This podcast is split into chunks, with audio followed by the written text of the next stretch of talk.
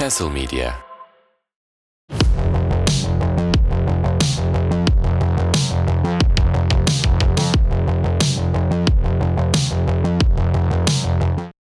Kurcada Podcast yaptıdan herkese merhabalar. Normalde e, ikinci sezonumuz 13 Şubat tarihi itibariyle yayına girecekti. Faydalı bilgiler e, sezonu. Ancak yaşadığımız deprem felaketi sebebiyle yaptığımız kayıtların çok anlamsız kalacağı bu süreç içerisinde ve e, gündemden ve gerçeklikten kopuk bir halde olacağını bildiğimiz için e, bu kayıtları yayınlamadık.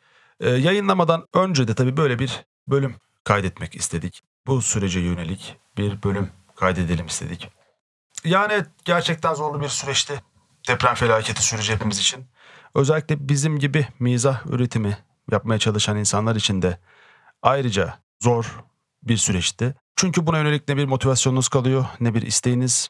O açıdan hani böyle bir bölüm kaydedelim istedik. Evet. Ee, yaşadığımız hem süreci kısaca anlatan hem de podcast serilerinin devamı niteliğinde olacak şeyler üzerine konuşmak adına. Yani evet e, hislerimizi paylaşmak istedik işin açığı. Evet. Herkes gibi biz de e, üzgünüz. Bu süreçte çok da üzüldük. Halen insanlar, deprem bölgesindeki insanlar e, belli şeylerle mücadele etmeye devam ediyorlar. Onlar için hayatın yeni bir zorlu tarafı başladı belki de. İşte göç etmek zorunda kaldılar. Orada yeni bir hayata adapte olmak durumunda kalıyorlar. Biz de buradan aslında elimizden geldiğince kendi çapımızda e, bir şeyler yapmaya çalışıyoruz. E, hani şey anlamında ben- şunu söyleyebilirim. E, yaklaşık 4 hafta oldu deprem gerçekleşeli. Bu 34 yıllık hayatım boyunca en çok etkilendiğim ve üzüldüğüm an bu an olabilir. Bunu düşündüm kendi kendime. 99 depreminde ucundan kıyısından yaşamış biriyim. Ee, o dönem Büyük Marmara depreminde Bursa'da yaşıyordum. Hatta evimizde çok az bir hasar aldı. Yani yıkılmadı ama e, bir hafta boyunca dışarıda yatmıştık. Hatırlıyorum. Yaz mevsimi olduğu için yatabilmiştik. O bile çok zorlamıştı beni o dönemde. Bugün burada mesela Ankara'da e, bu deprem felaketinden etkilenen insanların videolarını işte o bölgeye gidenlerle konuştuğumuzda ya buradaki depremzedelerle bir araya geldiğimizde düşündüğüm, hissettiğim şeyler inanılmaz üzüntü verici ve çaresizlik. Ee, burada da şey e, tabii hani biz buradan bunu hissediyorsak o insanlar neler yaşıyor gerçekten e, tahayyül etmek zor oluyor. Bu da insana acı veriyor. E, bu acıyla da miza üretimi yapmak e, yani şaka yapabilmek çok da mümkün olmuyor. Evet. Ama hani şey vardı güzel bir Hı. taraf da vardı belki de hani dayanışma ve, ve e, yardımlaşma kültürü anlamında toplumumuzun verdiği cevap da güzeldi. Hani işte biz de gittik yardım noktalarına hani herkes gibi bir şeyler yapmaya çalıştık.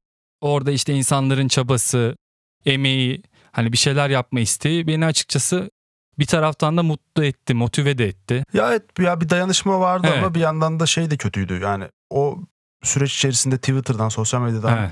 gördüğün ve bazı e, bürokratik e, işlerin e, nasıl katakulliye getirildiği, Evet. nasıl kar odaklı düşünüldüğü, e, bazı insanların doğrudan fayda e, deprem bölgesinde fayda etmekten ziyade kendi çıkarlarını nasıl düşündüğünü de gördüğüm, o açıdan ahlaki de bir çöküntü tarafında gördüğüm bir şey de yaşattı bana deprem. Depremin kendisi kadar bir yandan da böyle bir trajik e, olaylara tanık olmak da yordu. Bugün işte Kızılay'la ilgili bazı şey, Evet. haberler gördük.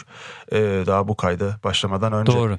Yani e, evet zor bir süreç ama bir yandan da şöyle bir şey var. Kaan hani e, mizahın da iyileştirici bir yanı var. Toplumsal ve kişisel travmaları üzerinde.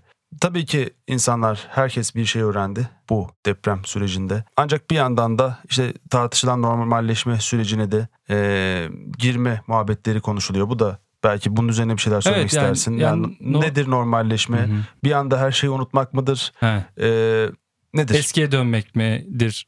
Yani normalleşme bence çok kişisel bir şey. Herkes için de farklı bir süreç. Yani bu konuda insanları eleştirirken de, olaya müdahil olurken de birazcık düşünmek gerekiyor. Bir insan normale dönüyor. Bir hafta sonra dönseydi o acı yok mu olacaktı? E hayır. Yani bunun net bir kesin cevabı yok. Yani şu tarihte normale dönmeli, rutinine dönmeli gibi bir durumdan söz edilemiyor. Herkesin acıyla baş etme, acıya verdiği tepki ve reaksiyon farklı.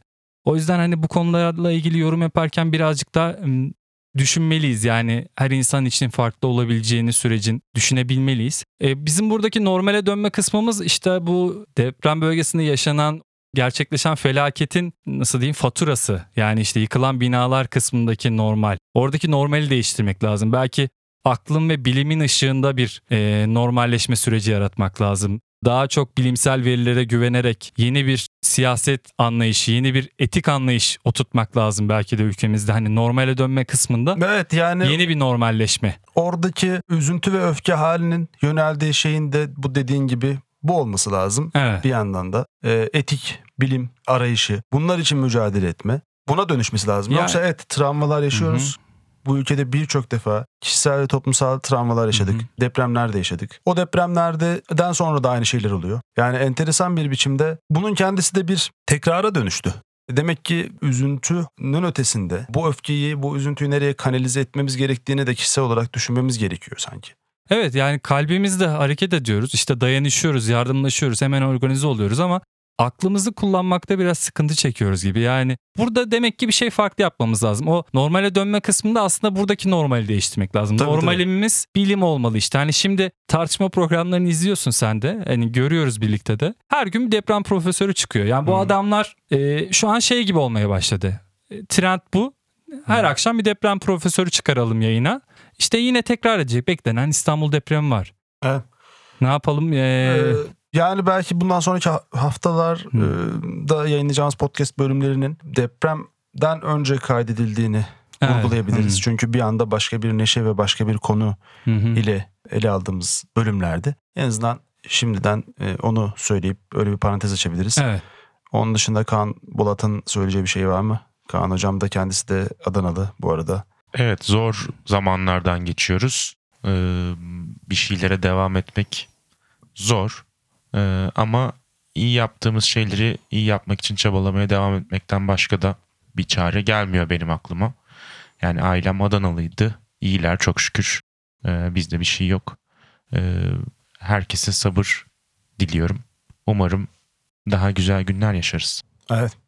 Evet. ee, o zaman bu bölümü bitirelim. Umarız daha iyi günlerde hep birlikte güler eğleniriz diyelim. Evet.